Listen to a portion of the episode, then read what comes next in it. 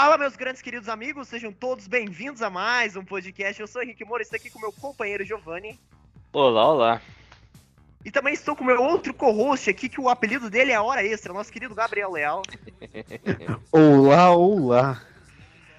Senhor Horinha Extra.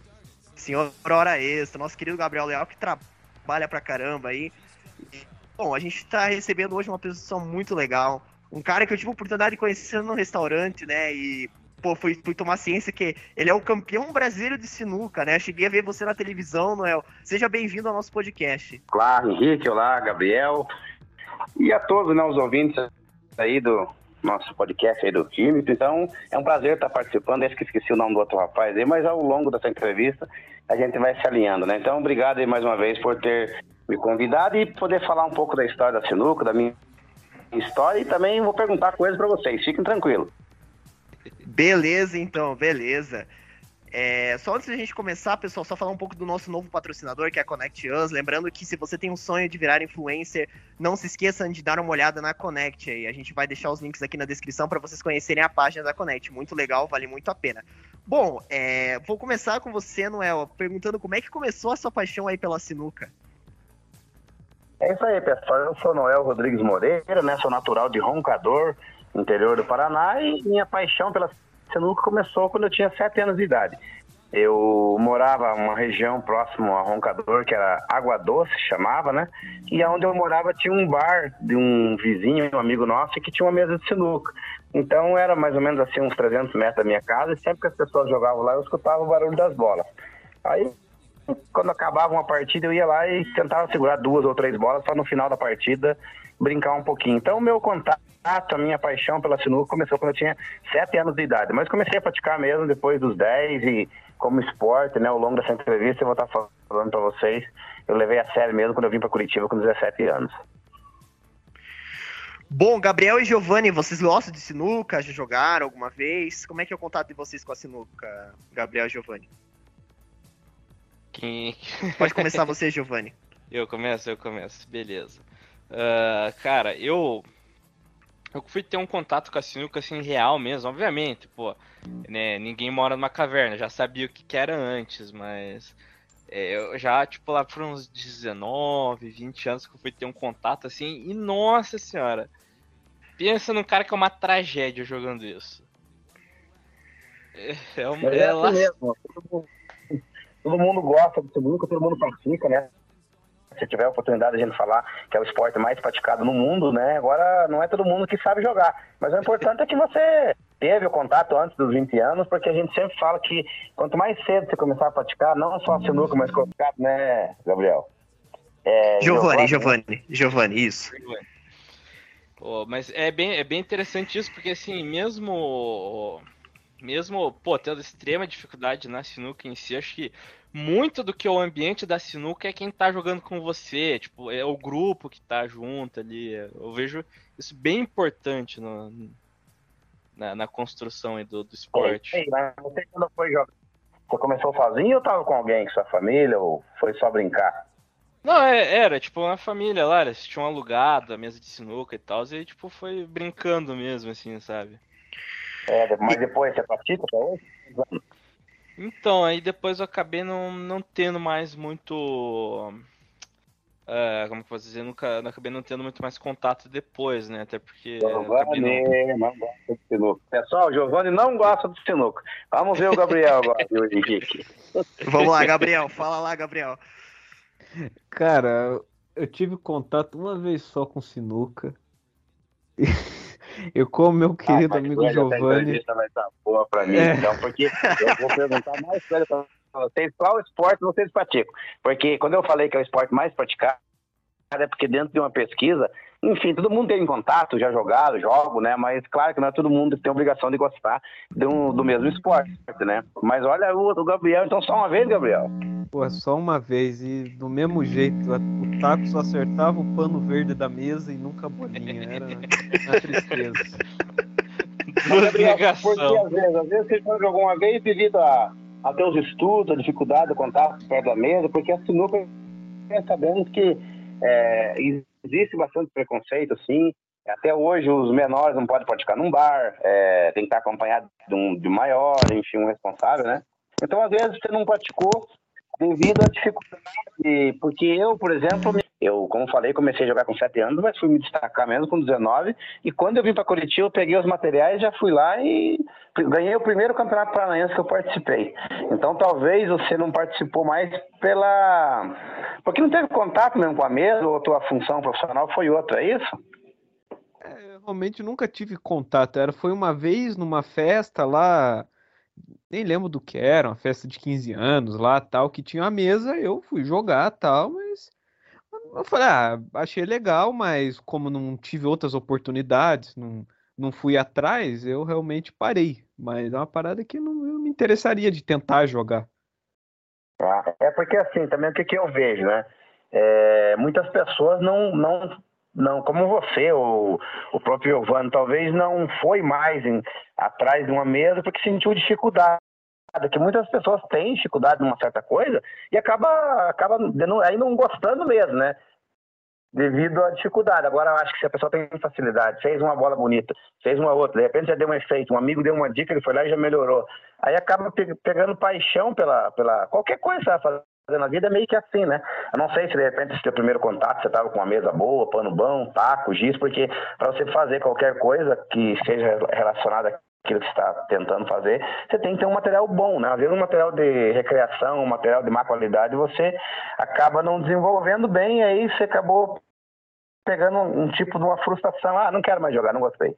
Então a dica minha é vocês procurar assim sempre ver alguém que joga, né, um campeonato, ou ver alguém que entende com material bom para de repente você vai lá e dá uma sacada para ver, de repente você tem habilidade, de repente você tem um dom para aquela coisa, mas você não desenvolveu, foi o meu caso. Eu demorei 15 anos praticamente para descobrir que o meu talento era na sinuca. Engraçado isso, porque eu me lembro da última vez que eu que eu joguei, né?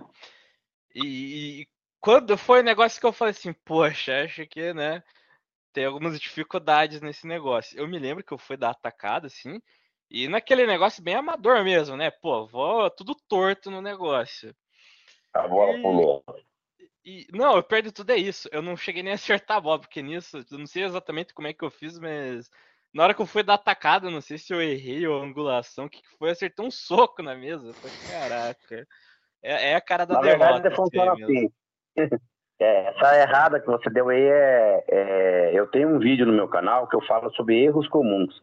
É quando você foi da atacada, você foi bater com força, você acabou virando o teu braço atrás, e nessa que você virou o braço, você bateu com efeito na branca, e ela fez uma curva e não pegou a bola alvo, né? Enfim, são vários detalhes que, tem que, que a gente tem que estar tá fazendo na sinuca para que consiga acertar na bola. Outra vez a pessoa bate muito embaixo e daí não passou o giz, aí faltar. Pifar é quando a branca pula por cima da bola, ou vai pro lado, né? Não atinge também o alvo. Mas é aquilo que eu falo, como qualquer coisa, é, na mesma maneira que eu fosse, de repente, ter a oportunidade de conversar com vocês no, no que vocês fazem, eu sempre estou perguntando como é que é isso, como é que é aquilo, porque às vezes acaba desenvolvendo, né, uma, de dentro da curiosidade, um talento que às vezes as pessoas têm e tá ali guardado com, com ele né? Mas desde já eu faço convite para vocês aí, quando vocês puderem aparecer na minha arena, que é no centro de Curitiba, no El Snooker, já tenho lá 23 anos, de repente a gente bate um papo, posso dar uma olhadinha na maneira que vocês jogam e falar, ó, teu posicionamento você pode melhorar aqui, você ali, e enfim, de repente vocês jogam em três ou chamam mais amigos e a gente pode estar tá desenvolvendo um pouquinho mais, né? Porque não é porque é o meu ramo, minha profissão, mas todo mundo gosta de sinuca e às vezes pinta um evento aí, vocês não vão ficar perdendo com os amigos de vocês, né? Com certeza. É, e o meu pai me ensinou a jogar sinuca. É, eu tenho dois amigos que jogam sinuca, que é, que é o pessoal lá da Nerds, eles gostam bastante de jogar sinuca. E é um esporte que. É, já, já respondendo né, a, segunda, a segunda pergunta, sinuca é esporte, Noel? Então é considerado esporte sinuca. Sinuca é um esporte amador no Brasil. Ela já é esporte desde mil, de março, 21 de março de 1988. É, e tem as federações, que são 16 federações filiadas à CBBS, né, que é a Confederação Brasileira de Bilhar e Sinuca, onde organiza os campeonatos. Então, para você jogar um campeonato, você tem que estar ranqueado no seu clube. Depois do clube, você vai para no caso aqui, o Paranaense. Para daí ser bem ranqueado, jogar um campeonato brasileiro e de repente um mundial, né? Mas a sinuca é o esporte, sim, é, é um esporte com bastante preconceito no Brasil, mas é esporte.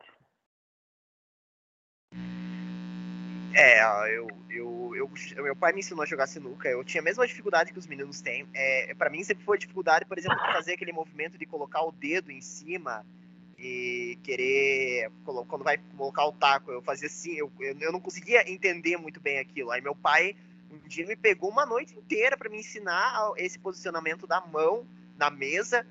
Que aí depois disso eu comecei a jogar mais ou menos, né? Mas a minha paixão realmente é pimbolim, né? Que eu gosto de pimbolim, aquele do, da bolinha lá. Esse que eu sou melhor, assim, né? Ping-pong eu sou um desastre. Nossa, ping-pong ah. é uma coisa que eu não sei jogar. Cara, nossa, ping-pong, assim, eu pego, já taco a bolinha lá. Eu não tenho, assim, coordenação. Hoje mesmo a gente tava dando uns tiros de airsoft ali. Nossa, eu, eu, eu coloco, eu, por exemplo, airsoft eu também sou péssimo. Eu coloco, eu tento enxergar ali a arma ali, não acerta um tiro, né? Mas assim, nunca o meu pai me ensinou a jogar. Assim, eu não, eu não sou aquele cara que vai passar vergonha. Eu sou um ruim, né? Eu sou aquele cara ruim. Mas assim, é, a questão do dedo ali foi uma questão muito que eu tive muita dificuldade no começo. Que nem os meninos falaram, não, é, isso pegava, não colocava. E eu dei uma olhada no seu canal antes, né?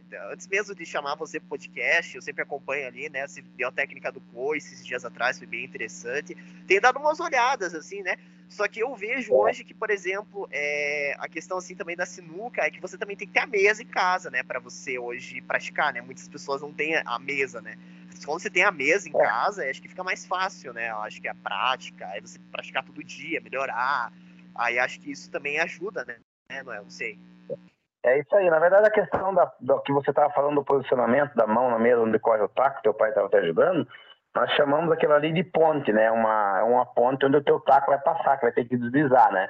Então eu tenho um vídeo no meu canal que é o posicionamento na sinuca, um vídeo inclusive que já tem mais de um milhão de visualizações, que é eu falo sobre todo o posicionamento, desde o pé, perna, braço, olho, é, mão, enfim, toda a maneira de jogar com a mão próximo da tabela, bola encavalada, que enfim, é um vídeo longo que tem quase uma hora, mas ajuda muito. Quem quer jogar sinuca assistindo esse vídeo, ele já vai ter uma boa uma boa noção, né? E também se tem muitas pessoas que reúnem os amigos e compram uma mesa, quem tem a casa maior vai lá e coloca a mesa, porque hoje as melhores bolas do mundo, que é a da marca Aramite, pano, 100% lã, todo esse material tem um custo, né? Ele não é é barato. E às vezes você montar uma salinha aí com uma mesa boa e, e todo esse material vai ficar aí, vamos imaginar aí, mais de 20 mil reais. Então, juntando uma meia dúzia de gente, dá para às vezes desenvolver uma salinha, uma churrasqueira, enfim. Mas é legal que você tenha né, é, mais pessoas que gostem de você fazer isso e, e ter uma material de ponta. Eu sempre indico olhar os bons jogadores e ter um material de ponta, você vai acabar desenvolvendo mais. E, Noel, já pegando o gancho, é... quer falar alguma coisa, Giovanni? Não. Não, eu ia até, eu ia comentar que assim, é interessante a gente ver isso, porque é todo um, mundo ali que a gente não nem faz ideia disso, né? Por estar tá meio fora, digamos assim. E, tipo, realmente é inimaginável. Eu, por exemplo, vou falar por mim aqui, eu não sabia que tinha uma confederação brasileira de, de sinuca. Realmente, assim, é, é um negócio que, caramba, é bem interessante pensar nisso, que tem todo toda uma estrutura no, no esporte. É, existe a Federação Paranaense, você tem ideia, já tem 33 anos. Os maiores clubes onde tem os campeonatos no Paraná, aqui em Curitiba, é o Santa Mônica, o Círculo Militar, o Clube Curitibano. São os clubes assim que têm salas espetaculares, onde o Círculo Militar ele tem uma frequência que é a maior frequência dos sócios é na sala do salão, no salão de sinuca. E o Santa Mônica, mesma coisa, com 24 meses, inclusive hoje oferece duas mesas internacionais, que é a mesma mesa do Campeonato Mundial. O Circo Militar também tem duas mesas grandes e o, e o Clube Curitibano também. Além do interior do estado, né, que é Cascavel, Londrina, Ponta Grossa, Guarapuava, Pato Branco, essas cidades aí cediam as etapas do Campeonato Paranaense com clubes com o que há de melhor no mundo hoje, né? Para as pessoas praticarem a sinuca. Tem uma questão também que os meninos aqui podem. É, quem se lembra do World Championship Pool 2004 do PlayStation 2, jogo de sinuca? Alguém de vocês jogou esse jogo? Eu, eu tinha um do PlayStation 1. Eu tinha do celular. Ah, do celular é. Do celular era. O, o celular tem um 8 ball, né? Que é, popularizou é. bastante. É um dos jogos mais jogados do celular é o jogo de sinuca, né? Eu também joguei muito esse. Esse era legal. Você joga algum jogo de celular, de sinuca, Noel? É, essa, essa é uma pergunta boa pra entrevista de vocês, porque eu tive muita dificuldade. Tenho, né? Porque eu só tenho um ano, não tenho dois anos de estudo, né? Eu tirei. Fui um ano, o segundo, que eu trabalhei sempre na roça. Então eu não nunca joguei esses, esses jogos aí de computador. Meu sobrinho, né, o Johnny, sempre participava, até usava meu nome, mas eu dava uma olhadinha, mas eu nunca fui de. Tipo assim, nunca gostei muito, até dava umas dicas para ele, mas é, devido à minha dificuldade de entender né, o processo de como entrar no programa, abrir, mexer e tal. Até hoje, em várias coisas, não é eu que resolvo da minha, da minha vida profissional, devido à dificuldade de entender a, as gírias das coisas, né? A máquina, a ferramenta que vai te auxiliar ali para você poder fazer as sacadas né? Mas enfim, eu sei que tem muitos jogos interessantes e tem pessoas que se destacam é, como qualquer coisa na vida, né? É, eu lembro muito do World, World Pulse 2004, que era um jogo de sinuca. E aí, eu, te, eu até eu vou ter que dar, eu tenho esse jogo ainda, eu até vou ter que dar uma olhada. Duel, você já jogava sinuca em 2004? Quem eu? É, um profissional, digo. Já jogava sinuca ou? Ah, sim. É, eu já eu comecei a partir para se praticar, praticar quando eu vim no interior, né, em agosto de 1990. É, em 91 já participei do primeiro campeonato etapa do Paranaense e ganhei. Então eu comecei a representar o Paraná e já ganhei meu primeiro título é, livre de Brasil em 1993. Então já jogava essa época aí em 2004 eu já era, quer ver? Eu já era. Ah, tá, beleza. É, nós temos que checar nesse jogo se não tem você dentro do jogo, porque o World Pool, é, né? Que pool acho que é sinuca em inglês, né? É, era em Las Vegas o jogo de sinuca, né? E aí você escolhia lá qual jogador de sinuca você queria ser. E tinha os melhores jogadores de sinuca, não sei, dos Estados Unidos lá. Eu nunca reparei os brasileiros no jogo, né? Se tinha algum brasileiro naquele jogo. Mas eu lembro, assim, que você escolhia. Aí, por exemplo, ele tinha toda uma animaçãozinha, os jogadores entrando, aquele, a, a plateia, assim. Aí é aquele jogo de sinuca eu joguei muito, muito, muito. Sendo que você podia até personalizar o boneco, personalizar o taco que você ia jogar. Tipo, você colocava um desenho no taco. Tipo, ele tinha toda a borrachinha da, ali da, da ponta da, da do taco. Ele tinha todo um esquema para você jogar. Ele era bem divertido, assim, nesse ponto, né? Mas, Noel, como que o sinuca se... É, como o snooker, né? Que eu coloquei aqui, mas o sinuca, né? Se difundiu pelo mundo. Então, é, a gente fala sinuca no Brasil, que é a tradução do snooker, né? O snooker, ele existe desde 1875. Ele foi criado por um, um oficial inglês, né? Numa época chuvosa na Índia, ele que inventou a regra do snooker. E daí era só com, era com 15 bolas vermelhas e 5 bolas é, coloridas, né? Depois aumentaram mais duas bolas, enfim, foi criada pelo Chamber Airline, é um oficial inglês. Mas o campeonato mundial de snooker, tudo foi acontecendo, foi no Reino Unido, né, na Inglaterra, em 1927. Foi o primeiro campeonato mundial de snooker. É, a gente já tem várias histórias, né? É, se for falar mesmo, é, o bilhar é o nome geral, tá? O nome bilhar é o nome geral de todas as modalidades que tem, é, que daí tem o snooker, tem o bola 8, tem jogo de vida, enfim. Tem mais de 20 modalidades, mas quando a gente fala em. É, você está fazendo uma entrevista com alguém que joga bilhar, que sou eu. Eu jogo várias modalidades. Do bilhar, a gente já tem história desde 1480, que foi uma pintura né, que foi feita num campo de futebol num campo gramado, é, retratando como se fosse a sinuca. E a sinuca começou na grama. É, e até por isso que até hoje mantém-se o pano verde devido à facilidade da pessoa ter um, uma, um bom relaxamento, né? Você relaxa mais com as cores verdes. Daí teve várias histórias ali, como foi a evolução da mesa com caçapa. A mesa do bilhar foi, foi a primeira mesa em 1526 e era mesa sem caçapa. Então o bilhar, é, ele não tem caçapa, são três bolas, o objetivo é as três bolas se carambolarem, que a gente fala, né? Jogo de carambola. Já na América do Sul, o bilhar ele é muito divulgado com três bandas, que é três tabelas, ou seja, a bola branca tem que bater numa bola e antes de bater na outra, ela tem que dar três tabelas para daí atingir a outra bola. Então é considerado uma carambola. Aí a modalidade foi sendo jogada e foram inventando as mesas, castelos, né, em, em Londres, por exemplo, e, e aí de 1800 a 1900 foi onde teve a evolução da caçapa com caçapa de couro, a mesa já com as caçapas e também com borracha para dar um bom retorno nas bolas, que até então era de madeira, eram outros tipos de acessórios, né? As bolas eram bolas de marfim que talvez não tinham uma, uma, boa qualidade na resposta, cada bola tinha um peso, enfim, era uma série de dificuldades, mas tudo foi se profissionalizando mesmo. Aí em 1926 já teve o Campeonato Mundial na mesa internacional, né? E aí teve vários campeões. A evolução da TV colorida é, foi o Pot Black, um evento que fizeram em 1969, que pagou uma premiação absurda.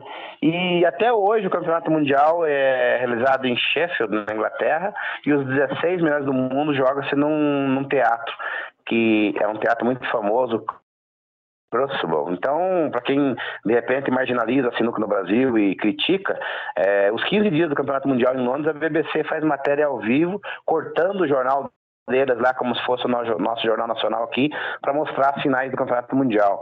Um campeão de sinuca ganha mais de 6 milhões em premiação, né, 6 milhões de reais. Então é assim, a sinuca foi criada em 1870 e o primeiro campeonato mundial em 1927 teve o Joy Davis como 15 vezes campeão é, do mundo. Mas a sinuca mesmo, onde se dá muito dinheiro, onde as pessoas praticam, é, é na Inglaterra e nos Estados Unidos é o nine ball e o, outras modalidades, que é o, que é o pool, né, que é o famoso 15 bolas nossa aqui numerada, né? Mas já pegando esse mesmo gancho aí, existem mais de 20 modalidades dentro do bilhar, que é a carambola, que é o snooker, a sinuca brasileira, bola 8, jogo de vida, três tampinhas, mata-mata, são várias modalidades. É, eu às vezes me engancho assim, falo meio rapidão, mas é para a gente dar uma enxugada um pouco no que é a, o, a, o nível da sinuca, né? Claro, claro, não, tá certo. É... Mas bacana isso, eu não sabia disso da, da parte da Inglaterra. Que bacana, não, não, não tinha essa noção que era o Campeonato Mundial era na Inglaterra. E passa para um canal do YouTube, alguma coisa assim? É, tem transmissão das partidas em alguma plataforma, tem algum canal de televisão? Sport TV? Não, não. Tem, tem. na verdade, é assim, é, por que, que a sinuca não passa aqui? Um canal de televisão que não passa? Porque eles têm que pagar e pagar muito. Existe um contrato onde a, o Campeonato Mundial é feito nesse teatro em Sheffield, e, em, em, em, Londres. E a premiação, então dificilmente alguém que cobre. Agora, se tiver uma empresa que cobre a, a, o patrocínio, é, até podem fazer. Existe já alguns comentários que estão tentando levar para a China, que a China está dominando né, em vários setores, mas até agora até agora, como é que a gente fala? A mãe da, do snooker é em Londres. Porque hoje, um campeonato mundial, além da premiação que eu falei do campeão, os atletas que viajam, eles viajam em primeira classe. Eu joguei o, em 2011 o, o evento que teve no Costão Santinho, que era os dois melhores do Brasil contra 14 é, de fora, é, e esse evento era foi gasto uma nota, jogadores para ir para o aeroporto e era levado de helicóptero. Steve Davis, por exemplo, foi seis vezes campeão do mundo. Então existe um glamour. Para vocês terem uma ideia, a rainha na Inglaterra pratica sinuca e as mesas, assim, o camarote do mundial é, é da, da rainha e ela abaixa a cabeça para os jogadores. Então na Inglaterra os jogadores são considerados é, fenômenos, né? A gente sabe de muitas pessoas, personalidades aí que vão assistir o Mundial. Hamilton, é, da Fórmula 1, enfim, muitos artistas, porque lá sim um jogador de sinuca é respeitado. Inclusive os jogadores de futebol lá, né, Ronald Sullivan, que é campeão do mundo várias vezes, Stephen Henry tem, Stephen Henry tem uma, um prêmio lá que é o, é, ele é Sir na Inglaterra e é um jogador de sinuca. Vai falar que ele tem uma, ele tem todo assim um processo com ele na Inglaterra, por ser um campeão de snooker, né? Então tem toda uma divulgação. Agora pode ser em outro lugar, mas ah, dificilmente quem vai cobrir aí. Já existe até os jogadores que meio que a gente até brinca, né? Que fazem tipo uma panelinha porque ficou muito famoso lá e isso já vem de. Você vê, isso já vai fazer 100 anos, né? Então é uma coisa bacana essa divulgação lá e como você perguntou, é, passa sim em alguns canais. Eu aqui no Brasil fui filmado bem poucas vezes em alguns campeonatos que eu participei. Mas quando eu joguei a Copa do Mundo na Tailândia, é, em vários países as pessoas mandando mensagem que estavam me assistindo na Eurosport, na BBC, então é uma coisa para mim, né, bacana porque aqui a gente nunca teve muita divulgação e o nosso jogo foi transmitido ao vivo é, pela BBC, quando a gente, inclusive nós ganhamos da Inglaterra no jogo de dupla, eu e Fabinho de Cascavel, contra o primeiro do ranking mundial e o terceiro do mundo, que era Mark, é, e Mark Selby. Que para mim foi um sonho, né, poder ter jogado dessa Copa do Mundo e, e ainda ganhar o jogo de dupla, que inclusive está no YouTube, no meu canal, essa, essa façanha que fizemos, né? E, então os canais lá fora passam-se a sinuca, mas eu, a gente sabe que se um Globo Esporte aqui quiser mostrar um, alguma coisa de sinuca, eles, eles, não, eles não abrem. Existe uma, uma coisa que é bem fechada na Inglaterra, né? E também a gente sabe que a sinuca nunca foi para as Olimpíadas e eu acho que quando vivo não vou ver ir para as Olimpíadas, porque corre muito dinheiro, envolve muito dinheiro. E a Olimpíada não tem dinheiro, então já escutei bastante coisas que a sinuca não vai para as Olimpíadas, que as Olimpíadas não tem, não envolve dinheiro. E daí tem cassinos patrocinando também, enfim, daí é todo um, um processo que acho que em qualquer área que a gente vive no mundo tem suas, as suas complicações, né? Mas é muito divulgado a sinuca e na Inglaterra, os 15 dias do campeonato, a BBC está fazendo cobertura direta. Eles têm, né, o, esse patrocínio, eles têm toda essa abertura para poder mostrar a sinuca, né? Poxa, que pena. Eu, eu ia até te comentar, tocar nesse na né, questão da, das Olimpíadas, né? A gente teve agora o skate, que eu fiquei muito feliz, né, de, de, de, de ir para as Olimpíadas, né? Mas assim, o que eu amo de verdade, eu gosto de futebol, né? Mas assim, o meu segundo esporte que eu gosto de acompanhar, que eu sigo praticamente tudo que existe no, no YouTube, que na, na, na, na televisão passa muito pouco, é o hipismo. Nossa, eu sou apaixonado por cavalo. Nossa, eu fico assim pirado e passa muito pelo YouTube, né? Porque também não tem só o brasileiro mesmo que passa pelo pelo Sport TV, né? O, Bra... o Campeonato Mundial também não teve transmissão, só pela internet mesmo, foi bem negócio assim também gigan... negócio assim gigantescos nas arenas, assim tudo e nas Olimpíadas tem o hipismo, né? Só que é uma pena. Eu ia te perguntar essa questão mesmo das, das Olimpíadas, né? É uma é. pena isso, né? Mas eu, eu acho que ainda vai para as Olimpíadas assim, Eu não, não ping pong tá lá, tem, você nunca tem que ir. É, gente, eu falei enquanto eu tô, estiver vivo, né? Eu tô com 50 anos, eu já sei de muitas histórias. E por que que eu acho que vai ser difícil de ir? Porque é, teve as Olimpíadas em Londres há bem pouco tempo, acho que uma ou duas Olimpíadas atrás. E se tivesse que ir, ia lá, né? Já teve outras vezes também, nem buchiche, nem com nada. E então é por isso que eu vejo essa dificuldade. É, também existe uma, um regulamento que para ir para as Olimpíadas, 32 países têm que praticar a mesma modalidade. A gente sabe que são várias no mundo, mas são três bem praticadas, que é o Nineball, o, o, o Eight Ball e o, e o Snooker, né? No Brasil nós temos a regra brasileira que só é jogada aqui, mas eu jogo o Snooker, na minha, meus maiores títulos hoje é no Snooker, inclusive essa semana agora vai entrar um vídeo meu aí, que é uma tacada centenária que eu fiz, 125 pontos, que é uma tacada onde eu faço sequência com 34, 34 tacadas sem errar nenhuma. E o máximo que você pode fazer com 14 bolas vermelhas é, é 139. Então é uma tacada grande, mas eu sei que tem, acho que mais de 30 países que conhecem que praticam o snooker. Agora, mesmo indo o snooker para as Olimpíadas não ia ser legal, porque o snooker é uma modalidade muito técnica, sabe? E demora muito uma partida. Às vezes tem partida que o normal de dois profissionais é demorar 10 minutos uma partida, mas às vezes se o jogo tiver muito amarrado, chega a demorar mais de uma hora. Então, eu mesmo não torço para que, que vá o snooker para as Olimpíadas, que ia ser muito demorado, não sei que mudasse a regra. Tem que ser uma coisa mais dinâmica. E tem modalidades aí que é bacana, tipo, na N-Ball também é bem conhecido. Na N-Ball, sim, uma partida termina em menos de um segundo. Porque se a pessoa estourar e já caiu 9, acabou a partida. Então, a gente é. acredita muito que se for fazer o vai no handball. E, meninos, não sei se o Giovanni e o Gabriel concordar. O Brasil era ouro na certa, né, Piazada? Olha, a gente. E, é engraçado isso, né? Porque, cara, tem muita, muito cara bom no, no, do esporte no Brasil e. Eu, talvez eu, eu creio que não tem esse reconhecimento. Né? Nisso, né? E você, Gabriel, o que, que você acha da, da, do truque para as Olimpíadas? Do... Pô, ia ser legal, eu ia curtir assistir, cara. Eu ia ligar lá no Sport TV pra ver truco lá na França, lá. Seis, né? Ia ser muito Ah, engraçado cara, ver, se- cara. Ia ser bom, que ia ser bom ter. demais. Não, não ia ser, cara. O legal é na mesa de escol com a pinga do lado. Isso que é legal. o truco. O cara tem a Ui. faca ali, né? É, com a faca, o, o dono do bar com amendoim, essas coisas. Não tem graça. né? Marcar com feijão, né? Marcar com feijão ali o negócio. Sim, não tem graça você colocar lá os caras de terno numa mesa de marfim, sei lá. Tem que ser na mesa de escola. Acho que bem divulgado nessa, né?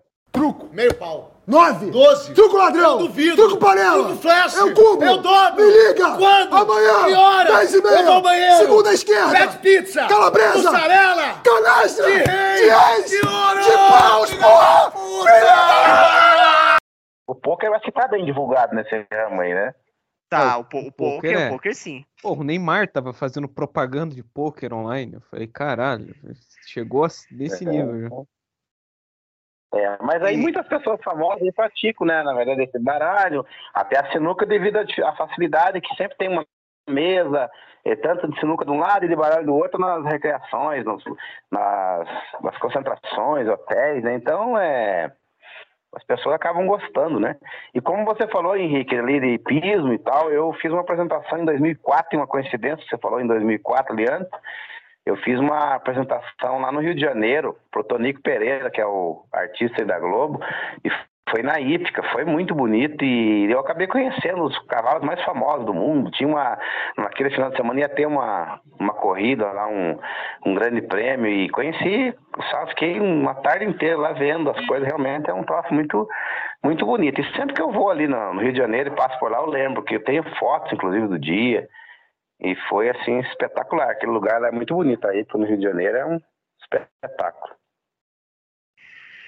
Eu, eu, vou, eu tenho que compartilhar aqui uma lembrança que eu tenho contigo, que eu, eu fui descobrir que você era jogador de sinuca através da, da televisão. Não sei se os meninos sabem aquele programa que passava na Globo todo domingo, que era das famílias, que eles levavam as famílias dos artistas e, tipo, eles faziam um, um jogo com as, com as duas famílias de dois artistas. Não sei se o jogo é, é tipo família, alguma coisa assim, o nome do É programa, aquele não se que lembra. passava na, na hora do almoço no domingo? Isso! Família. Ah, sim, sim. Tamanho família, tamanho família. Chegou a ver, Nossa, Gabriel? sei, sei. Eu participei em 2018 e ele teve um reprise aí agora em 2000 e... o ano passado. É, reprisado devido à dificuldade de gravar os novos, novos programas. Eles reprisaram né, o, a participação minha. E quando eu fui, estava na Era Azevedo, a família na Era Azevedo e o Belucci, da, da dupla é, sertaneja. E, e foi engraçado porque quando eles me chamaram para aquele programa, eles me ligaram para eu ir lá para errar, porque como é que era? O programa era, eu tinha que montar uma, uma, um esquema que caísse de uma a três bolas, mas não poderia cair todas. E aí eu montei eh, cinco jogadas, e uma que eles gostaram era para cair seis bolas, uma em cada caçapa. Mas não podia cair seis. Daí até, até hoje eu, eu brinco que depois chegou na, na, na, no ouvido do Belucci, porque eu conversei com ele antes, né? Falei, ó, posso ter falado, posso matar em seis, não vai falar seis lá. Chegou na hora do programa, o que, que o homem fala? Seis. Daí foi engraçado que a Nayara falou cinco, daí ela ganhou, porque na tacada, o que, que acontece? Já era difícil mesmo de encaçapar todas, né? Mas o programa não ia ter sentido, eles sabendo os títulos que eu tinha, é, eles tinham que chutar um número, não era para acertar todas as jogadas. Eu acabei pegando bem, caiu quatro bolas, quase caiu cinco. Mas aí a Nayara falou, falou quatro e ela acabou ganhando, que era quem chegasse mais perto. E aí vai uma dica também, né, para as pessoas que estiverem participando de um programa de TV. A partir do momento que o Belucci falou seis, ele só ganharia o, o programa se caísse aí seis. Porque qualquer número que desse abaixo de cinco, a Nayara ganhava. Era quem chegasse mais perto. E aí caiu quatro bolas, ela ganhou. Então ali também serviu para mim como experiência. E eu fiquei o dia inteiro lá, né? E de não conhecer às vezes as pessoas, porque eu nem sabia quem era a Nayara Azevedo. A música estava explodindo, mas eu, com a cabeça, sem querer fazer minha participação, e conversa vai, conversa vem, fiquei o dia inteiro com, com o Belucci também, não, nem quem disse que eu, com o Marcos, e quem disse que eu sabia que ele era o tal do Marcos. E até dicas para ele dei, fiz jogada, e depois, na hora que eu fui cantar lá, que eu, eu só sabe sair do programa assim rindo, falei, meu Deus, quanta. Mas acontece, eu acho que a gente também não tem obrigação de ir num programa e lembrar de todo mundo, né? Mas eu acho que é, ali me caiu a ficha, eu já fiz acho que mais umas cinco entrevistas depois daquela, e sempre gosto de perguntar quem que é quem, ou tentar buscar na internet quem é a pessoa, porque é, também depois descobri que a, lá no dia, né, que a Nayara é, é paranaense, enfim, que ganhou dinheiro na sinuca quando criança. É, mora um negócio desse. E aí esse programa foi repetido e foi muito bom para mim. E, e, digo que estou até tô comentando com vocês que para mim foi um aprendizado muito grande. Imagina eu ir participar de um programa e não saber quem é os, os, os entrevistados. Então, eu acho que foi uma gafe minha e eu tirei isso como um aprendizado. Que a gente sempre fala aí, né? Tem os erros, a gente vai ter que tirar um aprendizado desses erros, né? Então é isso aí. E agora também, né? Fui convidado aí, estou esperando a confirmação para participar do programa do Caldeirão com a né? Então, esse quadro aí que tem os, os jurados aí, mas eles falaram que ia me chamar até o dia 14, então não sei se deu algum, algum problema, não me chamaram ainda. Participei de outros programas, com atleta, fui atleta do Desafio do Esporte Espetacular em 2002, teve várias reportagens minhas no Esporte Espetacular quando eu entrei pro Guinness Book, enfim. Participei de vários programas de TV, mas aí vai uma dica, viu? Vocês que estão nesse ramo aí, com certeza são bem mais, bem mais novos que eu. É, sempre se inteirar de quem é o, as pessoas que vão estar no programa, o que que faz, o que que não faz, que às vezes é, a gente acaba cometendo uma cagadona. E só para completar aí, Henrique, você falou que gosta de skate, quem sempre frequentou meu snook no início da carreira, talvez não é do tempo de vocês, mas é muito famoso e foi, ganhou vários títulos, é o o Ferrugem, não sei se você conhece. Até chegar à tua perfeição, no momento que você acha que, que já está bom você praticar, praticar aquela manobra. Porque as, um campeonato é baseado de, de, de acertos, de manobras que você executa. Sei, sei quem é. Eu fui da época do Caio Bowman, né? Da época da era do, do Charlie Brown, né? Dessa época eu, eu peguei, eu sei que é ele. Mas ele é bem das antigas, né? Ele eu não sei nem como é que tá na época do skate, quando o skate era popular no Brasil, né? Em São José mesmo, nós tínhamos uma pista de skate, era, era bem legal, assim, quando era criança. Mas foi uma coisa assim, tinha um X Games que passava, passava mega rampa na Globo. Hoje em tá. dia eu não vi mais nada do skate, né? Só tem a Letícia Buffon, né? A fadinha que fez sucesso agora, ganhando as últimas Olimpíadas. A Letícia Buffon, que também é um orgulho. E o. É Aquele rapaz que ganhou a mega rampa agora, que me fugiu o nome, ganhou umas 30 vezes. Meninos, me ajudem. Vocês lembram do é, Como é que é o nome do rapaz que ganhou a, a mega rampa lá no Globo Esporte? Cara, ah. skate comigo é me pegar de calça curta. É, desculpa. Ele tinha. Uh, eu, eu, a gente pegou skate porque tinha uma, duas coisas. O skate ele era popular na vida das pessoas, dos jovens da, da minha época, da geração 2000, né, que nasci em 98, e os jogos de videogame também eram muito populares, né, naquela época. Então você jogava, você inspirava skate, você comprava um joguinho lá do, do videogame, era jogo de skate. Então o skate ele foi muito marcante na minha vida. É, é, não era Caio Bullman, era. Como é que era o nome do rapaz? Ele usava óculos até, por sinal. O cara ganhou a Mega Rampa umas 15. Não tinha gente pra bater a Mega Rampa, aquele brasileiro. E o Brasil sempre foi forte no skate, né? Sempre teve uma representatividade legal. Mas perguntando uma coisa para você.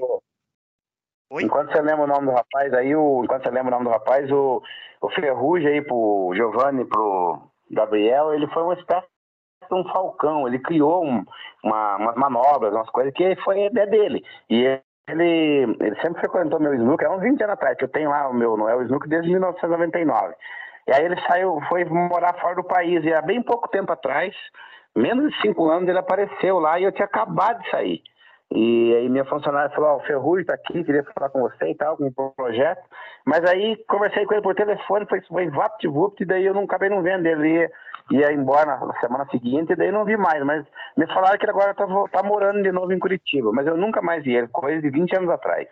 O nome do ganhador é Bob Burney. Bob Burney era o nome do ganhador da Mega Rampa. Esse acho que é um nome brasileiro bem requisitado lá fora. Bob Burney era um dos skatistas brasileiros, né, que fez maior sucesso. Ele tem uma mega, ele morava nos Estados Unidos, acho que não, não, perto ali de Los Angeles, que ainda é, é, popular. O skate ele tinha uma mega rampa na casa dele. Nossa, os, os skatistas brasileiros fizeram muita, muita fama nos Estados Unidos, né, em si, né é, são bem populares lá. E os jogos de skate, você compra eles, tem muitos brasileiros nos jogos de skate. Então ajudou a gente a criar ídolos, né? Ah, eu gosto do Bob Bunny lá, eu jogo com ele no meu jogo.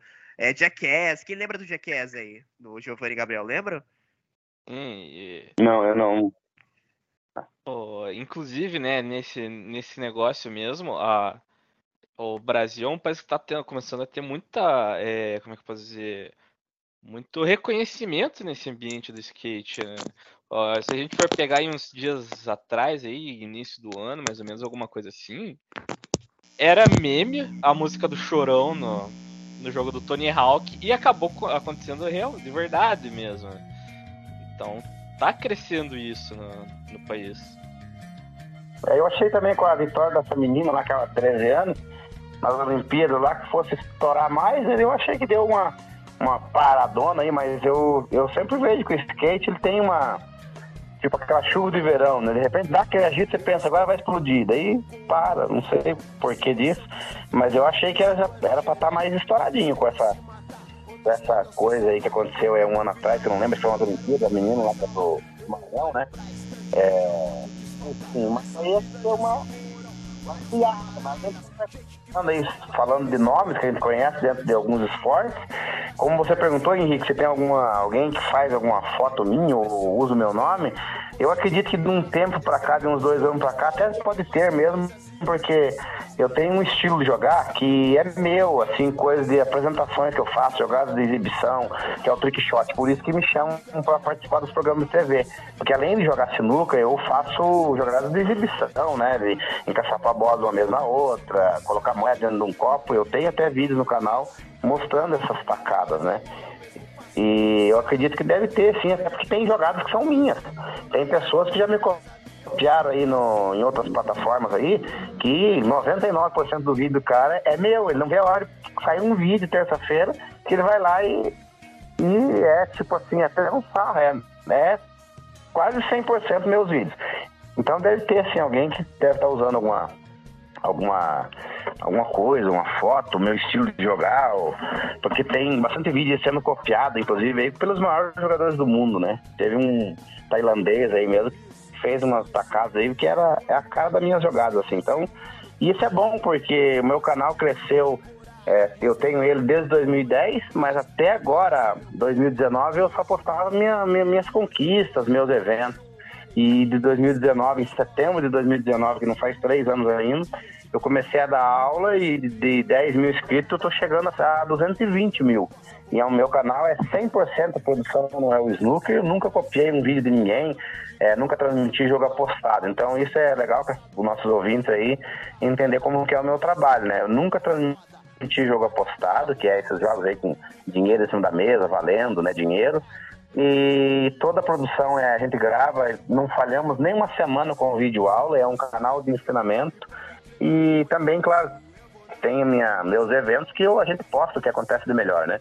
Mas por ser um canal de vídeo aula, onde as pessoas têm muita curiosidade, é, para mim é bem gratificante. Eu só tenho que agradecer o Vinícius aí, né? O Clemils, que fazem parte do meu trabalho, dessa, desse nosso projeto do YouTube, que cresceu muito. Então acredito que muitas pessoas acabam copiando, que gostam isso é bom para mim, é bom para sinuca, é bom para todo mundo que gosta do esporte.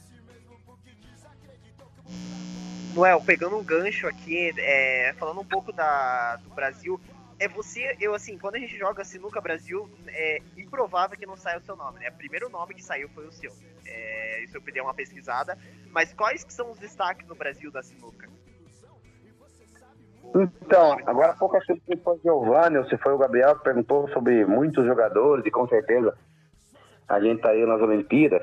A sinuca é muito pouco divulgada, da mesma maneira que, que tem na Inglaterra as pessoas que meio que fecham a sinuca lá entre eles, eu também vejo um pouco isso aqui no Brasil, sabe? É, os clubes, é, às vezes as pessoas vão assistir um campeonato, a, o porteiro, não sei se alguém que avisa, diz que o cara não pode entrar. É, e isso eu acabo não gostando. Já aconteceu mais do que uma mais várias vezes. De eu convidar um amigo, ó, vai em tal clube lá assistir o Paranaense, chega lá e fala que está indo, que é meu convidado. O cara chega, fala e não deixa entrar, entendeu? Então é, é muito fechada a nossa sinuca e, e tem aí quatro, cinco jogadores que são de ponta há 30 anos. Então, eu, Igor, Fabinho e o, Miguelzinho, que agora parou de jogar, mas eu, Igor e Fabinho, a gente já joga quase 30 anos e que domina o Brasil é eu, eu e o Igor. É, pra você ter ideia, o nosso primeiro campeonato brasileiro disputamos em 1996 e de lá para cá só deu ele. O que ele não ganha, eu ganho. Agora eu ganhei o último dele lá em Minas Gerais, em Caxambu, e já vai ter outro lá em Criciúma. E, e se tivesse uma aposta, ninguém pega eu e ele e dá aos outros jogadores. É, é, é tipo assim, um ganha. É, claro que depois o Fabinho está participando, o Ítalo dá uma, uma certa é, dificulta né, competição. Mas é, a gente vê aí que no Brasil não tem muito, muitos talentos novos, até por devido à organização, né? Ah, é muito fechada, as pessoas é, acabam ficando aí sem, sem incentivo. E a sinuca não é um, uma coisa que a pessoa vai entrar e praticar e já ser um campeão. Ele tem que treinar muito, ele tem que se dedicar. Às vezes eu pego muito no pé das crianças que estão estudando, que gostam de sinuca, eu sempre falo, ó, estuda em primeiro lugar e tal. A sinuca aí, se você gostar, pratique na tua casa ou num clube.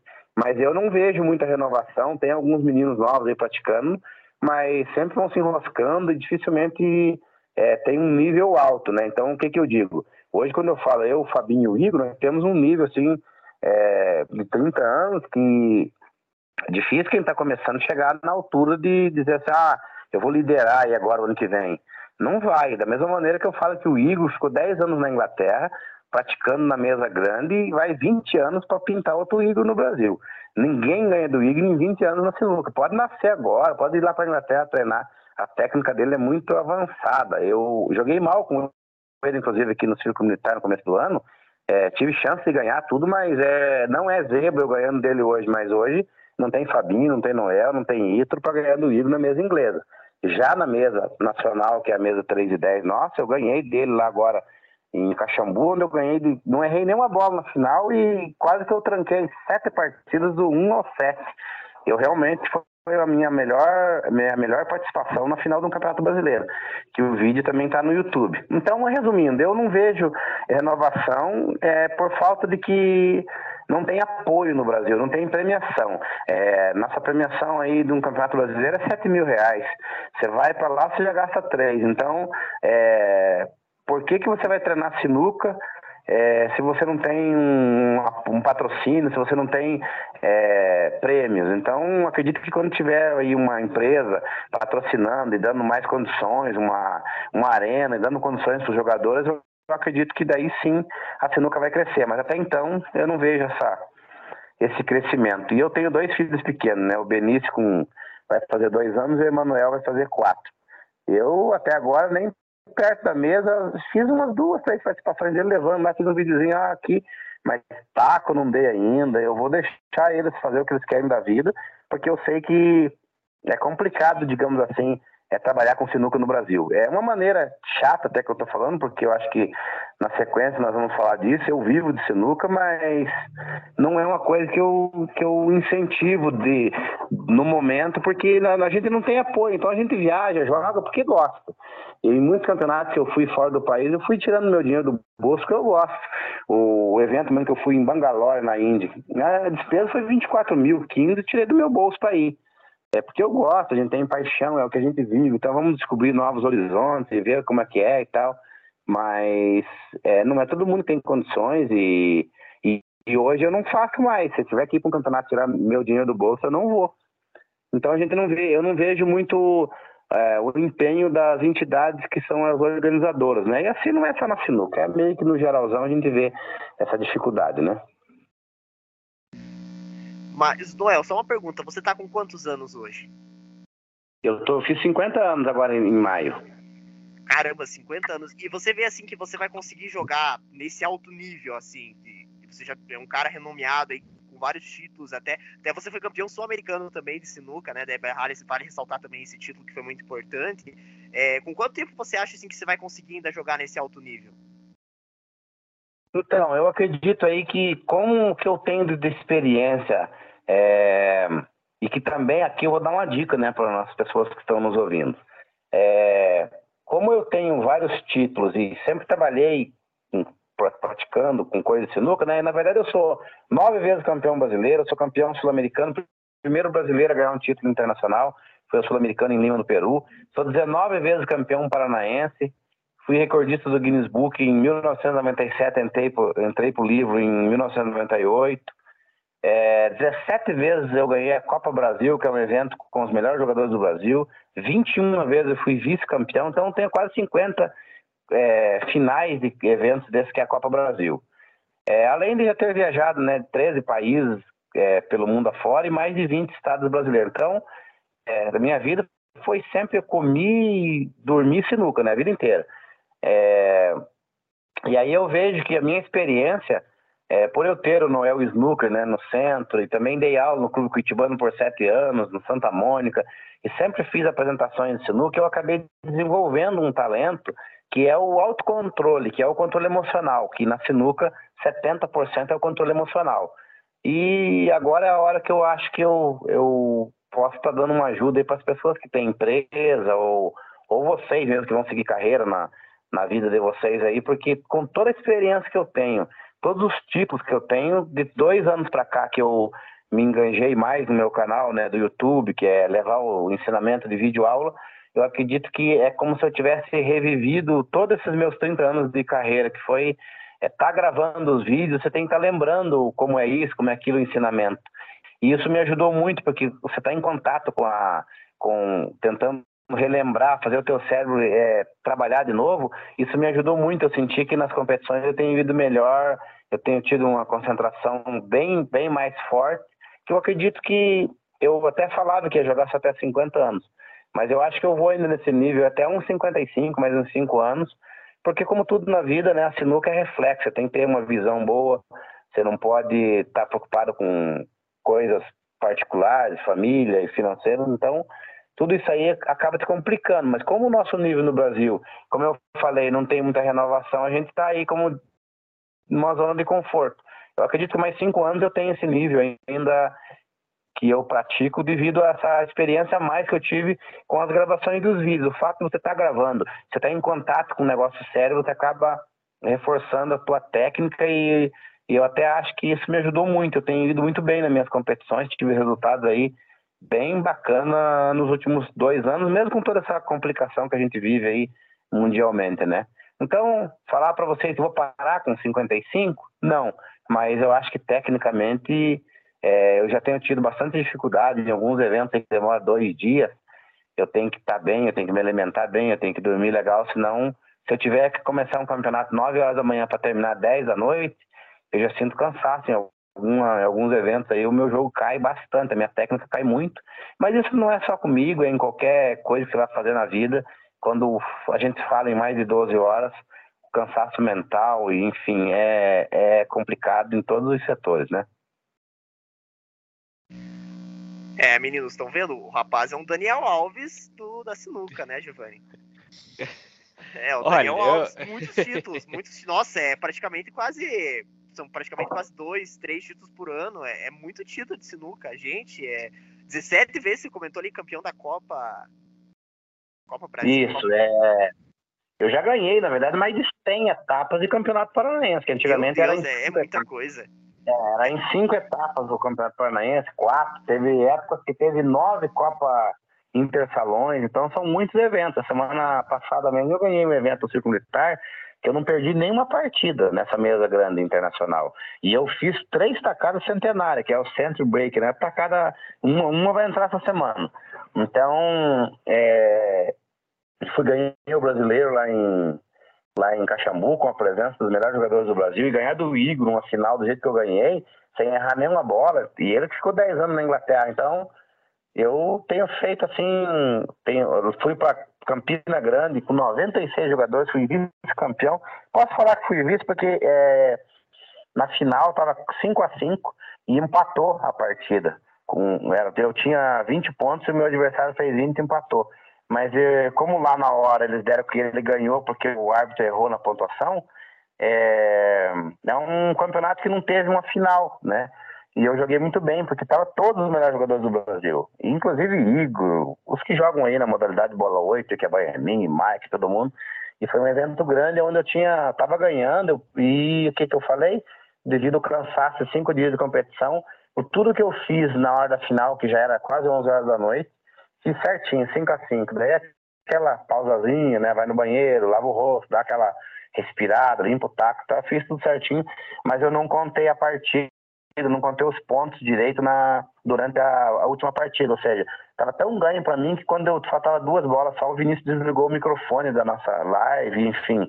E aí acabei ficando para mim, em segundo lugar, classifico isso como uma falha minha, porque eu que tenho que cuidar dos meus pontos, eu não tenho que depender do meu adversário, do árbitro, do marcador e tal. Então, é, é, isso aí. Mas nos últimos dois anos eu tenho ido, chegado nas finais e, ganhei, e ganhei vários campeonatos, né? Então, eu acredito que essa, esse meu retorno aí com as aulas e tá gravando e ter que estar tá voltando de novo com o ABC da sinuca, coisa que eu já fiz há 30 anos atrás, me ajudou muito. Então, é uma dica que eu dou, sempre a pessoa tá é, é, buscando se informar mais naquilo que ele faz, né? Reviver aquilo que você já fez há muito tempo atrás, tem, me ajudou muito e depois, conversando com algumas pessoas, a pessoa me, me respondeu mesmo, ah, para mim também foi bom.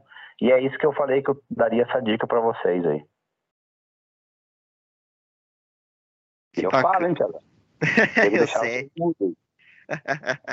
Bom, é, queria, eu queria saber um pouco a opinião aí do, dos meninos, né? O que, que, vocês acharam aí do Noel? É, é pouco título, Giovanni? Gabriel? Cara, uhum. eu, eu, tava pensando aqui, cara, que coisa sensacional, cara. A gente que tá com.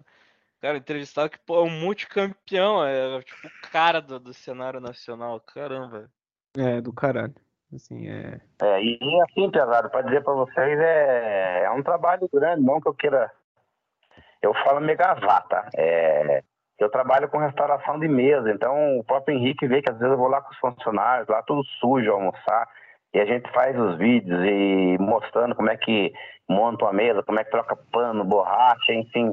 Ao mesmo tempo que eu tenho meu snooker lá no centro, que a gente abre praticamente todo dia e abre às 11 horas da manhã, daí tem que ir para competição, daí eu dou aula e gravo vídeo, então é todo um, um processo de participo das gravações e a gente não para, é bem corrido e às vezes muitas pessoas acham que eu só tô lá no meu snooker, ah, ou então eu fui lá no TV, o cara acha que eu tô lá toda hora, às vezes eu fico uma semana inteira aqui pro lado de São José, que eu moro pra cá, trabalhando com as minhas mesas, né, tenho depósito onde eu algumas coisas, enfim, então a viagem ao Brasil, já fiquei cinco dias viajando é, de dormir 10 horas de caminhão, de sair de Curitiba para ir para Bauru, São Paulo, Rio de Janeiro, e às vezes passando de madrugada nas favelas. Então a gente é, tem que trabalhar. Então por isso que eu vivo de sinuca, mas eu faço tudo, né? Eu, o meu trabalho é o meu snooker, a minha loja virtual, é cuidar do material, entregar um produto de boa qualidade, porque tem meu nome no meio, né? Hoje em dia, para alguém pegar um produto que não for bom meu, para ele colocar na internet, é dois palitos. Então, eu tenho que prezar pela qualidade e é por isso que eu falo que é quem tem experiência pode oferecer o melhor produto e serviço, né? E só um detalhe, só um detalhe muito importante. Qual restaurante você vai almoçar mesmo, Noel? Esse Henrique.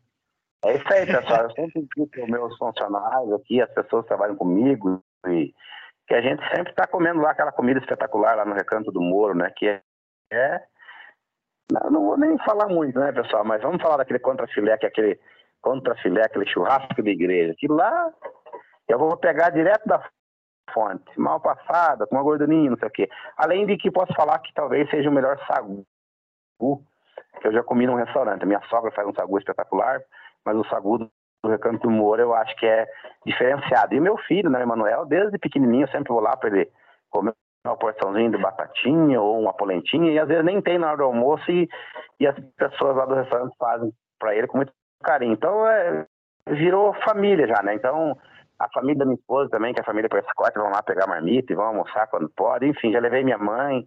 E sempre que a gente pode, a gente está lá. Eu não fui nenhuma e nem duas, mas posso dizer que acho que mais de 50 vezes lá no Recanto do Moro, né? Isso aí, o nosso querido Gabriel vai todo dia lá, né, Gabriel? Eu vou um pouquinho, né? Um Só um pouquinho. Só um pouquinho. Só um pouquinho. É, o Gabriel também almoça todo dia lá, né? Mas eu tive a oportunidade de, de, de aí, o, o, campeão, esse cara, esse, essa lenda aí da sinuca, tá almoçando lá todo. Praticamente quase toda semana ele vai lá, né? Gravando, né? E pra gente estar tá aqui hoje com você. Mas agora tem aquele momento, Gabriel. E bota ênfase nesse momento, é, hein? Porra, que hoje. Enquanto vocês vão se concentrando, eu quero aproveitar também, Henrique, para agradecer as pessoas que me apoiam, né? Hoje eu tenho quatro apoiadores no canal Noel Slook. Se não tivesse eles, eu talvez não estaria gravando os vídeos. Sem você não tiver um apoio, um patrocínio, como eu falei ali, você não consegue fazer o trabalho, né? Hoje quem me apoia é Bola Búfalo, Terme Caldeiras, que é uma empresa que entrou me apoiando agora há menos de um mês, né? fabrica e monta caldeiras. É, e também tenho Biscoitos Papaguara, que tem cinco estados brasileiros, né? São mais de 50 itens de produtos com 100 anos de tradição, né? E Max Tacos, que é a empresa aí que tem né, hoje os melhores tacos do Brasil. Então, sem essas quatro empresas, eu não estaria, de repente, podendo estar tá levar os conteúdos, levando os conteúdos aí das gravações, né? Então é Max Tacos, Biscoitos Papaguara, Bola Bufo e Terme Caldeiras que apoia Noel Snooker. Que bacana, que bacana. É, para nós é uma honra estar tá recebendo você aqui hoje. Tá certo, tem que falar os patrocinadores mesmo, que são pessoas que ajudam, né, a, a, esse, a esse, processo. Que como você falou, o custo não é barato, né? É, a gente mesmo sabe que uma mesa de sinuca hoje para você ter na sua casa, ela tem um custo. Eu tenho uma mesa de bembolim, então também tem que ser feita a manutenção, tem que ser feita a restauração da mesa. E para quem gosta, é realmente é um esporte que você né, tem um gasto com ele, né? E, e, como você comentou, você faz muitas viagens e é uma questão que você precisa né, é, saber lidar com essas coisas e esses patrocinadores são muito importantes né, para nessa, nessa caminhada. Mas agora chegou um momento, Noel, que é um momento que a gente fala que é a perguntinha para dar aquela provocada pro convidado. Mas antes disso, Noel, antes de a gente, antes de dar o momento com a pessoa, só queria perguntar uma coisa para ti. Fora a sinuca, você tem algum outro hobby, alguma outra coisa que você gosta de fazer além da sinuca? Ou é só a sinuca mesmo que você gosta de, de fazer assim um, um hobby seu? Ou você realmente é apaixonado pela sinuca? É, teu tempo eu... livre é todo sinuca? É, eu gosto de música, né? Eu sempre trabalhei no interior, né? Como eu não falei, mas eu, no, eu tive, com um ano e meio, né, eu tive meningite. Fiquei um ano sem andar. É, com três anos eu perdi meu pai, foi assassinado dentro da minha casa pelo meu tio. E eu sempre trabalhei de boia fria, né? Com sete anos eu já vendia sorvete, engraxava sapato, tenho cinco irmãs. E com 13 anos eu estava morando sozinho no Paraguai, trabalhando na roça. Então, o que é boia fria? É quando você come uma comida fria na roça, né? Então eu sempre trabalhei na roça, fui um dos melhores catadores de algodão na época que eu trabalhava de boia fria em Roncador, cinco caminhões de boia fria, era eu e meu primo, que era primeiro e segundo lugar que a gente catava bastante algodão, né? Então tive muita dificuldade, vim para Curitiba em 1989 para trabalhar de cobrador de ônibus, que o meu cunhado trabalhava. E aí um outro cunhado meu tinha uma agência de promoção e aí, na época, ele trouxe o Roberto Carlos do Bebeto, que era os melhores jogadores de sinuca do Brasil, e ele acabou me apresentando para ele. Eu falei que gostava de sinuca. Foi quando eu tive contato com os melhores materiais e acabei gostando da, da sinuca, né? Mas aí, o que, que aconteceu? Eu, para jogar sinuca, eu acabei, acabei é, tendo algumas dificuldades, porque eu vim para morar com a minha irmã e ela falou: ou você vai é, estudar, ou você sai da minha casa se for jogar sinuca. E eu optei pela sinuca e tive um uma complicação séria. Acabei ficando num hotel com meu cunhado, perdi roupa e tudo, e, e praticamente não tinha o que comer e nem dormir, né? E aí, saindo com ele, eu acabei descobrindo a dança. Então, o que, que eu gosto até hoje? Meu hobby é dançar, adoro cozinhar, cozinho muito bem, até devido, porque tenho Noel Snooker também, e, e faço algumas coisas que as pessoas gostam. Né? Eu tenho a receita original da famosa batata suíça, faço aqui, enfim, faço bastante, bastante coisa de, de comida, então minha paixão é dança, é, comida e, e, gosto muito de sauna. E sempre que eu vou praticar sinuca, eu gosto de ou gravar um vídeo, ou ter uma coisa muito séria, eu faço a sauna. É uma maneira de eu conseguir roteirizar minhas coisas, é, é colocar minha vida em ordem. Então é sauna, sinuca e, e cozinha, que eu gosto. É, sauna, é, o que, que eu falei? lá dança e cozinha, que é a coisa que eu gosto além da sinuca. Que tipo de dança você gosta, Noel? Eu dan é dança de salão. Danço dança meio que tudo, né? E tem um estilo diferenciado de dançar. É, e aí, é, porque sempre fui meio que metidão em tudo que fiz, né? Mas eu tenho alguns passos aí que eu inventei, acabei também conhecendo muitas pessoas no meio da dança sou, posso falar que tenho bastante amizade, sempre falo com o Carinho Jesus, já estive lá na, na, na, academia dele no Rio de Janeiro, mas eu nunca fiz academia, nunca fiz é, aula de dança, sabe? Eu aprendi meio que, no, meio que na, na, marra mesmo, né? Mas aí teve um brasileiro que a gente foi em 2008 no Rio de Janeiro, acabei indo nessa gafieira que era dele lá, enfim, conheço bastante gente no meio da. Eu gosto mais mesmo é do salão. Um pé mesmo. Que bacana, que bacana. É... Oi, gente, mas eu quero uma perguntinha agora minha. Você Oi. sabe como é que faz um arroz soltinho? Arroz soltinho? Mas como assim arroz soltinho? Como, é? como assim? Você que está no restaurante lá, então, pessoal, os clientes do Recanto do Moro. Agora aquela pergunta do Noel para o Henrique. Henrique, você sabe como cozinhar um arroz soltinho? Olha, eu sei fazer do meu jeito, mas o arroz não. no restaurante eu não faço. Eu faço o meu com alho em casa. Não sei se esse é o então, soltinho. Vamos lá. Henrique, mais uma chance. Só fala sim ou se não como que é. Henrique do restaurante Recanto do Moro. Você sabe como cozinha uma arroz soltinho? Não. Um grãozinho de cada vez. Caraca, eu vou falar um negócio, eu acho que é a primeira vez que o host foi pego com uma pergunta com um momento capcioso surpresa. É, primeira vez. Bem né, feito. Mas... Muito obrigado. Normalmente ele que acaba comigo. Bem feito. Mas, é, a, a, essa foi pra uma... Você que, pra você que viu que era uma brincadeirinha, e aí, moçada, aí, Gabriel, Henrique e o Giovanni, sauna emagrece? Olha, diz, tem, é, tem a história que emagrece, né? Vai, Henrique, emagrece Eu acho não? que sim, eu acho que sim, mas aí tem que, tem que ter um. É, tem que praticar, tem que ter sauna mais vezes, né? Você tem que fazer uma sauna todo, é, pelo menos algumas vezes na semana.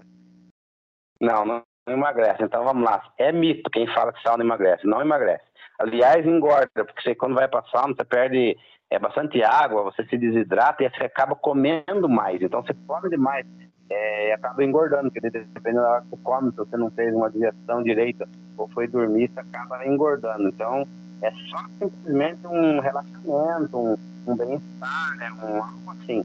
Mas porque você perde a água, depois você vai ter que tomar bastante água.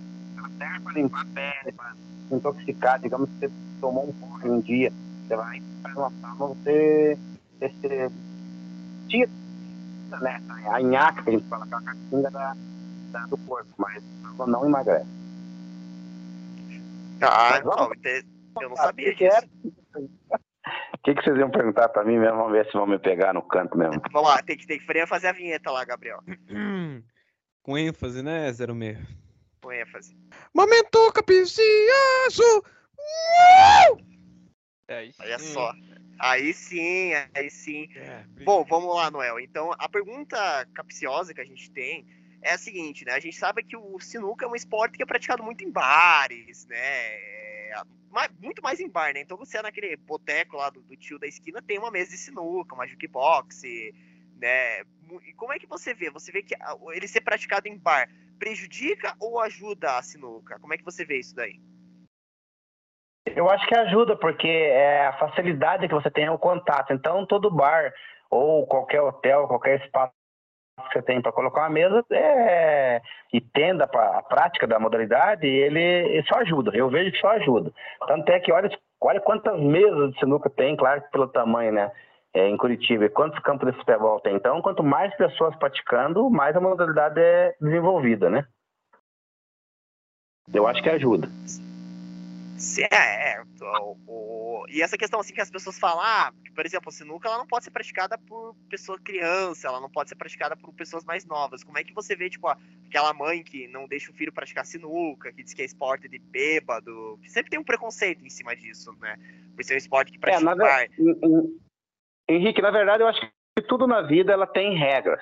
Ah, na sinuca existe o exame de bafômetro antidoping, coisa que poucas pessoas sabem. Eu, quando ganhei o Campeonato Brasileiro, é, que eu ganhei o carro, é, em 1996 foi feito o exame. Enquanto não saiu 40 dias do exame, não recebi o carro, ficou retido. E assim é para todo mundo, quando você ganha um prêmio alto. Então, é, você ir num bar, praticar uma sinuca, digamos que que você queira praticar. Você tem que saber o que você quer da vida. Se quer ir lá para apostar, se quer ir lá para brigar, se quer ir lá armado.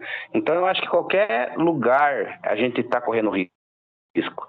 É, agora vai, vai dar opção de cada pessoa. Eu sim sei que no meu snooker lá eu não deixo jogar de menor se não tiver um responsável. É, às vezes eu, eu dou aula para uma pessoa de menor, também tem que ter um, uma acompanhante uma pessoa de maior. É, então eu nunca tive nenhum problema lá. Problema lá. Agora existe a opção. Se a pessoa quer beber, se a pessoa quer brigar, É, se a pessoa quer fazer algo errado e apostar, aí já está da índole dele, é a maneira que ele gosta. Eu, por exemplo, nunca fui de apoiar, nunca fui de jogar apostado. Então, eu acho que se eu tiver que gravar um vídeo, tiver que ir num bar levar meus dois filhos, eu levo com todo o prazer e eu vou cuidar deles, eu vou, eu vou ver a melhor maneira que eu tenho que dar de educação para eles, eu vou fazer isso. E vou dizer, ó, se você tiver um campeonato para ir e a mesa que você vai jogar só tem naquele bar, vá, mas você sabe os riscos que você vai estar correndo, então a pessoa tem que saber o que é certo e o que é errado, e cada um segue um, um, uma linha, né? Segue um ritmo de vida, né? É, porque a gente, eu, eu sempre vejo assim, por exemplo, ah, jogar sinuca, muita gente joga apostando, né? A gente sempre, eu se digo assim que sempre vejo isso, e sempre foi uma dúvida minha, porque, né, eu, quando eu vi ali, por exemplo, seus vídeos ali, eu dei uma olhada geral no canal, né, os campeonatos todos sérios ali, quando a gente vê a, a sinuca em bar, assim, é sempre uma coisa assim, vista como uma coisa mais descontraída, né? É, claro que você sempre vai, não, sempre tem aquele cara que vai querer apostar, que vai querer, ah, vamos apostar aí para ver quem fica melhor na sinuca. Claro, eu até, a questão da aposta, assim, até, ah, beleza, colocou ali um valor pequeno, tudo, tem gente que aposta, tudo, ah, em baralho, tudo, né? Só que eu sempre vejo assim que, que não sei se nesse ponto, até é uma dúvida que eu, que eu perguntei, ele se, se degredia mesmo o esporte ou ajudava o esporte, né? Porque é, ela sempre foi associada a um esporte mais praticado em bares, né? Nesse sentido. Por isso, é, essa minha pergunta, né? Essa pergunta no, no momento capcioso. Mas é interessante, foi interessante a sua colocação, que você, a, o seu ponto de vista em cima da pergunta, né? Que foi bem bacana, que você comentou ali, que, né, que é a parte da consciência de cada um. E eu também sou dessa opinião também. Acho bem interessante isso.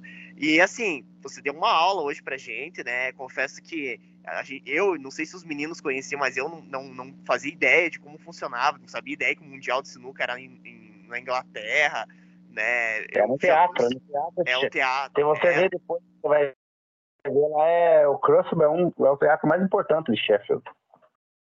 E é, assim, Henrique, só pegando esse mesmo gancho aí, é, a, a, existe aposta em tudo, né? Qualquer setor, qualquer coisa que vai fazer hoje em dia tem aposta. E no futebol tem, no baralho, claro que baralho daí vai ter mesmo. Então, é, é, é aquele negócio. O golpe tá aí, cai quem quer. Por incrível que pareça, seguido fui com um rapaz lá almoçar, que ele vende taco, eu tenho, né, minha marca, né, chegou a importação muito grande, e ele, ele vende material meu. E o que, que ele tem dentro do carro? Um chapéu e uma bota. E que mais que ele tem dentro do carro? É, é, coisa assim que é interessante nessa entrevista. Ele às vezes anda com areia e cimento. Adivinha por quê? Ele pega uma água no teu restaurante mesmo e de noite ele vai de repente para um lugar que ele sabe que sempre tem uns caras que gostam de jogar. Ele suja a bota de areia e pega o chapéu e ele é pedreiro. E bem no fim ele é um taco forte, ele joga bem sinuca. Então, assim tá com o jogador de sinuca. Agora, ele chega num lugar, ele joga bem. Chega lá o, o Giovanni aí, com, ganhou um salário e quer quer jogar com ele. E ele vai ganhar todo o dinheiro do Giovanni na maciota, igual eu, se quisesse ir para esse lado.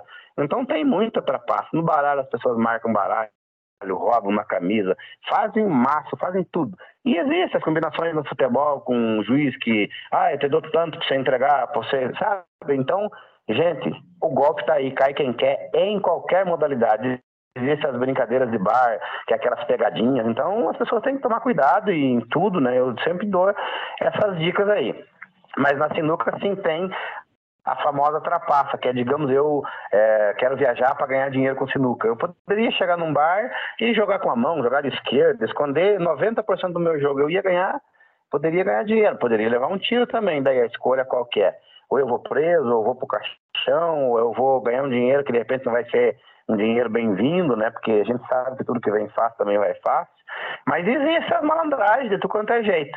E esse rapaz que inclusive estava comigo, ele não é um malandro. Por quê? Porque é um cara que ele, ele, já veio aqui na minha casa umas três vezes, eu gosto muito dele, todo mundo gosta dele. Mas ele sabe que se ele for jogar de mano com alguém, é, que a gente fala no pau a pau, ele vai perder na sinuca. Então ele tem uma manha. O que é a manha dele? É fingir que ele é um trabalhador, né? É melhor até eu completar essa ideia, porque daí ele pede vantagem. Então lá vai o Giovanni, de repente vê é, o, esse rapaz e vai dar vantagem, dá saída, dá bola 8 livre. Como é que eu posso estar falando para vocês? No truco, por exemplo, chega 11 tento, né? Dá 8 tento para o outro rapaz de vantagem. É, e aí ele usa, ele usa um, um artigo que é um, a gente chama que é uma manha em qualquer modalidade ele esconde o jogo, né? Para ganhar. E assim é na sinuca, é em várias questões. Mas esses dias eu até ri, porque ele andar com cimento e areia e água e usar a bota e um chapéu, e o chapéu tá lá, o dia que eu for almoçar, eu vou brincar com você, eu vou te mostrar, Henrique, você vai ver que, que o mundo é, e você vai ver que ele não é, é ele não é malandro, ele usa isso ele fala, bom, se o cara cair na minha, azar é dele. E é o jeito dele, é um trabalhador. Ele mexe com taque, restaura, arruma e vende e faz de tudo. Mas se o cara. E gosta de dançar também. Se o cara bobear, cair na dele. E, gente, assim é em qualquer lugar, Henrique. Assim é. Em tudo quanto é setor tem o, o manhoso que quer pegar as pessoas. E e se tiver lá quem caia, e aí eu sempre falo que a bebida, às vezes do bar, o cara toma um, dois goles já se empolga, ele acha que vai ganhar, ele vira o herói, e daí pega um. E pega um cara que eu não vou nem falar o nome, mas pega esse amigo meu aí, não é só esse, não. Tem tudo quanto é setor, tem essas pessoas que são treinadas para para pegar os outros, porque se o cara aceitou, tomou um gole, ele tá sabendo que, como diz o outro dele, tá sem dono, né? Esse momento ai, foi longo, né? E o pior é que é exatamente isso. Eu me lembro que tem uma cena, para quem já viu Um Maluco no Pedaço, e é exatamente isso. Oh, se não me engano agora, para quem assistiu, acho que é o tio Phil, não vou lembrar exatamente, exatamente. mas. Eu sei é, é, é, é, exatamente isso que ele faz. Ele faz, tipo, pô, cara bobão e tal, ah, não, né? Não, vou deixar o cara, o cara crescer e tal, vou de entre aspas, perder dinheiro pro cara, e no final, quando eu falo assim, não, valendo mil dólares por, por, por tacada. Aí o cara, pô, é. já, já jogou três partidas com o cara, viu que ele não sabia jogar nada, falou, ah, vou, esse eu vou levar, né? E no final o cara foi, era tipo, super jogador e ganhou, tipo, sem, sem errar numa tacada. E é, e é justamente nessa ideia mesmo. Né? Joffrey, traga-me a É, mas assim, hein, eu vou dizer a todos vocês aí que estão nos ouvindo, é, existe um filme que eu indico para vocês assistirem, que é A Cor do Dinheiro. Esse filme, inclusive, é o filme que foi feito com o Paul Newman e, e, o, e o Tom Cruise. E é o filme que o Paul Newman mais foi premiado, é esse filme, que é A Cor do Dinheiro. Qual que é o, a, o lance do filme? Ele ensina, ele é um coroa de uns 60 anos, e o Tom Cruise é novo, e o Tom Cruise tem um talento muito grande pela sinuca. Eles se conheceram num bar, num clube de sinuca, né, bem organizado, e que tinha torneios milionários e também muitas apostas. E, e o Paul Newman ensina o Tom Cruise a jogar sinuca, mas ensina a ganhar, a trapassar, a esconder o jogo. E é legal a cena do filme, eu meio que já vou adiantando, por isso que eu quero que vocês assistam, que no final do filme o Tom Cruise dá um golpe e ganha milhões na final do filme. Ele perde pro Tom Cruise, pro Paul Newman, e daí na hora, do, na hora da, de, de, se cumprimentar, ele vai lá e mostra a mala de dinheiro e mostra que tudo que ele aprendeu com, com o Paul Newman, ele usou na final contra o Paul Newman. E é legal o filme, porque eu já não gosto de contar tudo, né? É legal porque o Tom Cruise e o o Paul Newman não estão conversando, eles brigaram, eles não estão conversando na final do, do Mundial. Um joga para um lado, o outro joga para o outro e, e chega na final. Então é um filme muito bonito, mas na verdade ensina a malandragem no mundo, no modo em geral. E não é à toa que esse filme é o filme que mais premiou o Paul Newman. Vocês vão querer ver o filme ou não? Ah, vou, vou pesquisar, vou. com certeza. Eu, vou, eu, eu, eu gosto, é, é, que eu gosto de filmes dos anos 80. É de 86 filme, do mesmo ano Top Gun. Puta, vou ter que ver agora. É, eu também. Não, e é, e é, é interessante porque o, eles brigam no hotel de não ter dinheiro e o, o, Paul, o, Tom, e o, e o Tom Cruise tem uma namorada, ele precisa ganhar dinheiro para pagar o hotel, comer. E ele vai pro hotel, ele pega o campeão do bar, o cara que tem, tem gente que aposta nele, ele dá show, ele faz é, não é para ele jogar bem, né? Para ele esconder o jogo, ele vai lá e dá exibição. E ao invés dele ganhar dinheiro, ele acaba, ele não tinha muita experiência, ele acaba perdendo. E, e o filme é muito bonito, ensina muita coisa. Na verdade, é um filme assim que é, é muito interessante. A Cor do Dinheiro é o nome do filme. E tem um filme também que é que também é bem interessante nessa questão de malandragem, que é o Quebrando a Banca também, que é um filme, só que esse trata do 21, né? Não sei se o Giovanni e o Gabriel já assistiram, que é um filme que eles vão para Las Vegas, ele leva vários alunos assim que todos eles já são bons em matemática e eles ganham muito dinheiro, aí no final eles mesmos dão um golpe no chefe. Vocês já chegaram a ver esse filme, Giovanni e Gabriel? Cara, de nome eu, eu sei qual que é, acho que eu não cheguei a assistir. É com... E você, Gabriel? É com aquele o moreno lá, o Lawrence Fish Burns, acho que é o nome do cara. Acho que tem esse cara no filme. Se não me engano é isso, eu lembro dele. É, esse filme também é incrível, Noel, também quebrando a banca. E já que vocês estão falando sobre as referências de sinuca, quem se lembra daquele episódio do Drake e Josh da sinuca? Alguém de vocês lembra? Não, eu lembro do só do maluco no pedaço. Do Drake e Josh Ô, também tinha um Henrique, só episódio. reforçando, é, reforçando o que você falou de, de sinuca e bar, é uma coisa que eu brinco muito, porque a nossa sinuca no Brasil é, muito preconceituosa mesmo. Eu, quando eu vejo uma cena de sinuca numa novela ou num filme, eu já eu olho para quem tá perto de mim e falo, saiu a briga. Porque eles arrumam um jeito de mostrar isso bem, é, é tipo assim, parece que quem vê é, só tem briga no meio da sinuca. E aí você vai dentro de um clube, ou se um dia você quiser fazer uma gravação nesses clubes que eu te falei, você vê, é de, é de colete que a gente joga a final de um, de um campeonato, é, tem toda uma organização, mas hoje em dia, às vezes, os, ah, os canais de televisão, eles não divulgam, ah, fulano aqui, um paranaense ganhou o título mundial de sinuca. Mas se sair uma morte num bar com uma... um- vai aparecer a mesa de sinuca. Então, é uma coisa que eu acho engraçado, porque ao invés de divulgar pro lado a favor, que é divulgar o esporte, a dificuldade, é, parece que a tragédia é mais, é mais é, importante do que uma coisa boa que alguém fez, sabe? É assim que a gente tem. A gente tem muitos jogadores novos aí que se destacaram. Como você falou ali de quem que é pode ser referência, é, eu falei de três jogadores aí, mas nós temos aí o Pedrinho de Araucária, um menino de 12 anos que tem um talento que, como diz o ditado, dá vontade de pegar ele e fazer um investimento, porque ele realmente tem um talento muito forte. Ah, como eu falei dos meus filhos, eu se sentir que eles vão gostar de sinuca.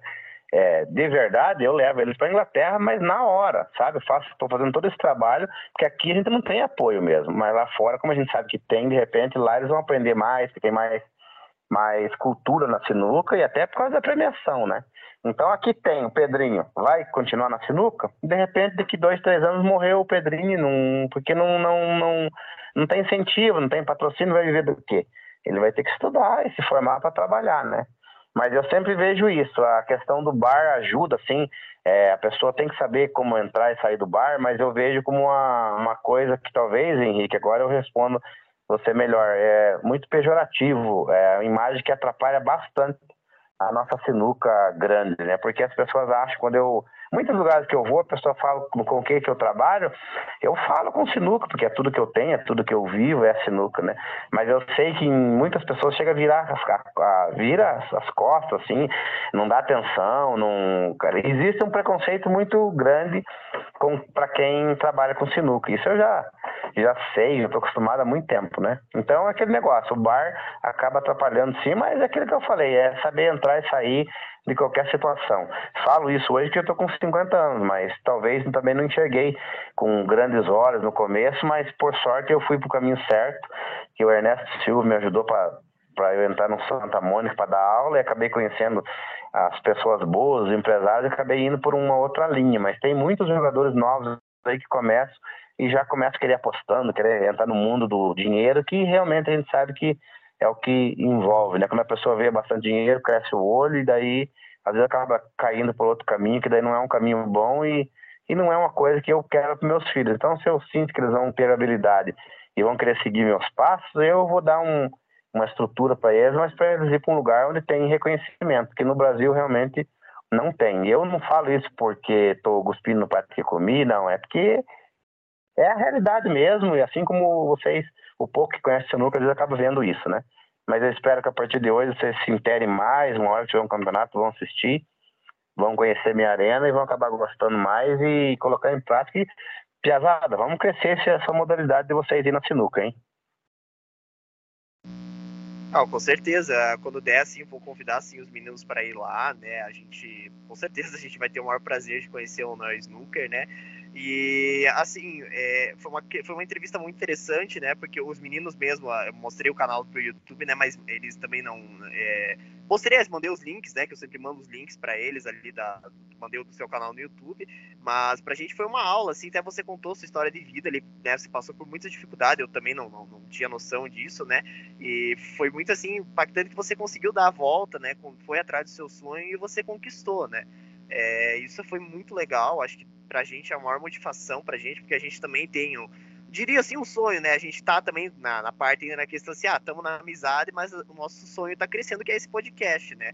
É, a gente agora, por exemplo, na próxima semana, a gente recebe a Miss São José dos Pinhais 2022 para entrevistar, né? Uma conversa totalmente diferente sobre beleza, moda também, uma, uma, menina que também venceu aí um concurso de beleza da cidade, vai disputar o Miss, é, Paraná, Miss Paraná, né? E para nós, assim, essas pessoas motivam a gente, né? Por exemplo, amanhã eu, eu já vejo, assim, que você contando, não é impossível você correr atrás do seu sonho. Acho que isso é uma, é uma foi uma, uma aula pra gente, uma, uma, uma, uma, um podcast motivacional. Hum, internet dele tá dando aquela porra. Oi, oi, é, acabou de, acho que caiu minha cal aqui, desculpa. Alô, é, tá ouvindo? Opa, tô ouvindo, tô ouvindo, desculpa, acho que na hora ali deu uma caída, mostrou com problemas com conexões de rede, mas foi uma aula para que você deu pra gente hoje, a gente tá bem, a gente fica bem feliz com você, acho que foi um dos podcasts, assim, mais mais motivacionais que a gente teve hoje, não só pela questão da sinuca, mas podia ser um outro esporte, mas por toda a dificuldade que você teve aí, e você viver disso, né? Você comentou que tem a questão das mesas, você tem a sua marca, que é a Noel Snooker, é, conquistou todo um. É, eu passei por muitas. Eu passei por muitos problemas, assim. Eu, eu trabalho, né, desde que eu tenho meu snooker em 1999, que eu montei, mas eu também tive bastante problemas com bebida, né? Então, eu acho que a minha grande superação foi a bebida, porque eu parei de beber há nove anos, né? E não bebo nada. Você pode me oferecer o que quiser que eu não bebo. Eu, eu o último ano que eu bebi, eu acabei tendo bastante problemas, assim, de sair do ar, beber e já não saber mais o que tá fazendo. Então, aí logo em seguida, já, já tinha conhecido a minha esposa Jéssica, né, que a gente já está junto há 10 anos, casamos há 5 anos, mas eu tive também essa superação que foi a bebida. Eu tive aí uns 10 anos que eu acabei fazendo bastante cagada por, por, por causa de cerveja, né? Sempre tomei cerveja, né? É, para algumas pessoas que me via assim nos bares, achavam que eu estava drogado, mas sempre a, meu, minha bebida foi cerveja. E aí, dentro dessa, dessa bebida arada, eu acabei indo preso duas vezes, por causa de briga, enfim. É uma coisa que eu tenho que falar aconteceu na minha vida, né? E tem muitas pessoas que levaram para um outro lado, entenderam de uma outra maneira, mas é, eu superei tudo isso. Hoje eu não bebo mais, então eu, eu, eu, posso dizer que talvez a minha maior superação foi eu ter parado de beber do dia para a noite e não bebo mais. E não adianta ninguém me oferecer que não tem nem brinde de final de ano, eu não, não faço. E aí uma das coisas que eu não falei dentro da minha, do meu trabalho, da minha carreira, é que eu tenho todos os troféus que eu ganhei, mais de 500 troféus. Tem a minha coleção de camisetas, que já passa de 200 camisetas dos campeonatos, que antigamente a gente ganhava uma camiseta tem a coleção de boné, as virolinhas, que é o que vai na ponta do taco. Antes você falou borracha, mas o que vai na ponta do taco é um couro. Então eu tenho toda essa coleção, meus troféus, camisetas e é, coisas de, de, lembrança de sinuca e eu guardo tudo e, e é uma relíquia para mim. Até espero futuramente, né, eu comprei um terreno aí poder produzir, construir um, um depósito, ter uma, uma galeria aí onde as pessoas possam acabar conhecendo um pouco mais da minha história e a gente já está num processo aí de falar dos troféus, tipo assim, ah, não é que troféu que é esse, pra ver se eu lembro e comentar um pouco a história daquele troféu, da, que ano que foi, como é que não foi. Então eu tenho tudo isso aí, mas da minha vida eu acho que a superação foi realmente na infância, né, a minha meningite e a dificuldade no estudo, que eu não estudei nem dois anos, né, total, não completei o meu segundo ano do, do primário e, e eu acho que a bebida foi o meu, o meu passo forte, eu acho que se eu não tivesse parado de beber eu tinha poderia nem estar dando essa entrevista hoje para vocês. Mas assim, os erros na vida a gente sempre faz e a, o importante é que você deu a volta por cima e, e superou tudo isso, né? Eu acho que é uma, isso é motiva a gente, né? É, por ter, ter tido essa questão, né? É, eu também tinha um canal no YouTube, também é, perdi o meu canal e tive que também dar a volta por cima. Eu me encontrei nesse podcast juntamente com os meus amigos aqui, né? Graças a Deus a gente está crescendo. Hoje a gente teve, teve a oportunidade de conversar. Quantos troféus você falou, Noel? 500 troféus, se eu, se eu, tô, se eu tô me enganado, isso? É, eu é, tenho mais de 500 troféus. E sempre no campeonato, além do, do campeão, eu sempre fiz uma atacada. Uma atacada é uma atacada contínua, que é o maior número de pontos né, que você faz numa partida. É, por isso que eu tô no Guinness Book, eu fiz a atacada máxima, que é 75 pontos, não seis bolas vermelhas na regra inglesa. Então eu sempre é... guardei meus troféus e nessa época aí que eu tava, que eu tava envolvido com cachaça, como diz outro, eu comecei a dar os troféus de maior destacado. Então também não me arrependo porque eu sempre homenageei alguém, né? Um amigo, ah, não vai para você. Mas é, eu sempre guardei, tenho praticamente todos que não quebraram, que não estragaram, quase mudança.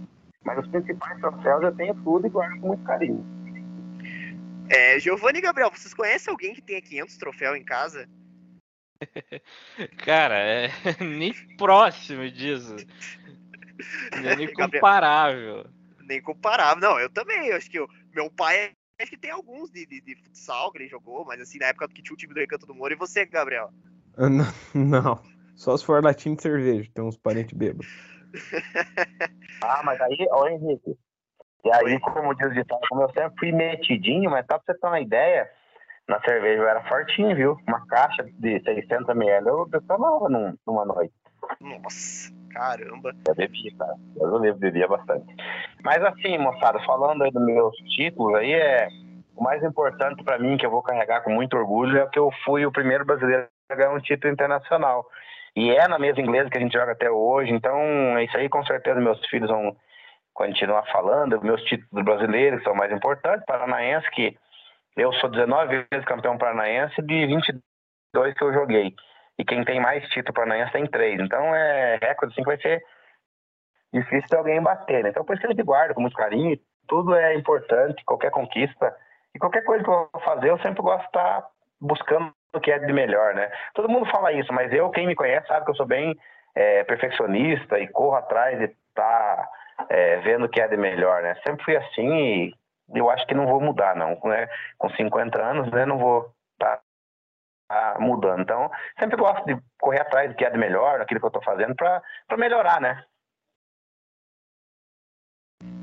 Olha, só pra vocês terem uma ideia, o Noel tem mais título paranaense que o Atlético Paranaense, tem noção disso? Cara? O cara é mais campeão paranaense que o Atlético, cara. O Noel é. O cara tem mais título paranaense que o próprio Atlético. Nossa, é muito título, é muito troféu, gente. É, é um depósito só para troféu. Dá pra fazer um museu, assim, não tá, colocar os troféus. E não tá longe de, e não tá longe de se conhecer, porque do restaurante onde eu, onde eu fico às mesas é cinco minutinhos, é bem rapidinho, um dia você vai lá e conhece. Mas eu, como eu falei ali do melhorar, é, meus troféus do momento estão bem jogados, a gente arrumou, né, minha esposa arrumou as camisetas, a gente deu uma selecionada, alguns estão guardados no meu snook tal, do brasileiro e tal, mas a minha ideia é ter mesmo para criar tipo um museu e é o que eu tenho que guardar bastante é o social, que é a minha história, né? Então não adianta só falar, ganhei, onde é que tá, tá jogado, no momento tá, tá guardado, mas não tá da maneira que eu queria, numa boa prateleira, mas eu vou, como falei que eu perfeccionista, vou tentar arrumar isso para lugar para que as pessoas entendam futuramente, e meus filhos também, né, se tiver que seguir carreira, poder mostrar para os outros. Não, mas a. Cara, a gente deseja sucesso, que você continue ganhando títulos e com certeza quando tiver campeonato, dá um toque aí que eu vou, vou tentar levar o Gabriel e o Giovanni junto pra gente assistir, né? Porque eu acho que eu, eu fiquei curioso para assistir um campeonato de sinuca agora. Eu achei muito legal toda a sua história de vida, tudo que você construiu aí ao longo da sua carreira. Pra gente foi muito, muito motivacional esse podcast. É, bom, eu vou falar um pouco agora, da, agora que a gente já está aí quase chegando a uma hora e meia de, de, gravação hoje. O papo rendeu hoje, o papo foi muito legal. E, bom, eu vou falar um pouco agora da nossa próxima convidada. Semana que vem, ao domingo, às quatro da tarde, tá? Não é às oito e meia. A gente vai receber a Miss São José dos Pinhais 2022, né? A Kimberly, né? Para ter uma conversa com ela. E lembrando que a gente vai ter, ter o concurso do Mr. de Mito, né? Vou chamar algumas outras pessoas e vamos ser as juradas também, né? Vamos ter a Vanessa e a Jéssica, né, para que tá votando quem vai ser o nosso Mr. Gimito, né? É um, uma brincadeira nossa que a gente vai fazer aqui também no final do podcast, que também acho que vai ser bem produtivo. E, bom, ela vai ser uma pessoa bem bacana que a gente vai entrevistar. É, lembrando que aí também a gente vai entrevistar aí no dia, aí na próximo sábado, aí, de, de posterior ao podcast da Kimberly aí, a gente também vai ter um podcast sobre How Met Your Mother, sobre a série, né? Que também vai ser bem bacana, que vai conversar com a Bel Luz também, que gosta muito da série. O Pedro também vai estar aqui com a gente, o Diogo, né? E também a gente também vai, vai ter um podcast sobre dinossauros, sobre coach de relacionamento, né? A gente vai ter um podcast com psicologia. tá chegando o momento. É, ainda não, eu não consegui ainda ajustar isso com esse coach, mas eu quero ver se eu consigo trazer alguém que para ter essa conversa que eu acho que vai ser um pouco divertido. Mas a gente vai ter alguns podcasts, como eu falei sobre dinossauro, vamos ter a conversa com a Elo Sheffer sobre pets também, que vai ser bem bacana. Tudo nos próximos meses ainda a gente tá né, marcando a nossa agenda, né? Eu, Gabriel e Giovanni, a gente, todo mundo aqui tá corrido, né, por conta do trabalho, mas sempre que possível a gente sempre tá gravando, né? E lembrando que nas redes sociais eu vou deixar o, o, o link do canal do Noel para todo mundo conhecer, tá? Vale muito a pena. Eu diria que é, é, um dos canais, assim, que, como comentou, é um ABC da sinuca. Então, se você tem vontade de aprender sinuca, o canal do Noel tem vários vídeos legais, além das conquistas, assim, vale muito a pena acompanhar o canal. E também a gente vai deixar os canais do Gimito, o Instagram, o nosso canal de animação e o nosso TikTok também que tá bombando. E por último, né, e não menos importante, nossa parceria com a Connect Us, que em breve eu vou postar lá é, um botãozinho lá dos destaques do Instagram, para vocês entenderem como é que funciona. E lembrando que se você tem um sonho de ser influencer, se você tem essa vontade, a gente pode proporcionar isso para você através da Connect, que está sendo uma agência que está proporcionando isso para vocês. Então a gente está trazendo uma novidade para você que tem essa vontade de é, gravar live, fazer alguma, alguma coisa assim, criar um conteúdo. É uma oportunidade muito grande e assim você vai estar tá ajudando a gente, porque cada influencer que foi lá e dizer que foi o Gimito que indicou, a gente pode ganhar uma remuneração em cima e essa remuneração é sempre bem-vinda para a gente construir esse podcast, né? Para continuar mantendo esse podcast. Isso é muito importante para a gente. Então é isso, pessoal. Eu queria agradecer o Noel mais uma vez. Obrigado, Noel, por estar aqui hoje. Isso eu que agradeço. Também quero deixar minhas redes aí, que é Noel Snooker, né? Tanto no Instagram como a fanpage do Facebook. Também estou no TikTok fazendo os vídeos rápidos lá, né? Com mais de 5 milhões de, de visualizações em alguns vídeos. E dizer que também, né, toda semana tenho o vídeo aula é no canal do YouTube. Meu site é www.noelsnooker.com.br. Tem a loja virtual, né? Noel Snooker no centro de Curitiba. E agradecer a todos vocês aí, o Giovanni, o Gabriel, é você, Henrique, por ter me convidado, né? E desejar né? Vocês são nossos aí, as atividades aí, né? Uma oportunidade, cara. Sucesso com vocês e profissionalmente. Tem esse brilho, não esqueça, né? Que tem que ter bastante fazer o trabalho bem feito e com certeza vitórias estão chegando. Então, eu desejo muito sucesso para vocês aí. Agradeço também a minha família, minha esposa Jéssica, meus dois filhos, o Benício e o Emanuel, que um está com dois, outro com quatro anos, são crianças ainda. Minha filha Naline, minha filha Carolina e a minha neta, Michele, que fez aniversário ontem, 11 anos.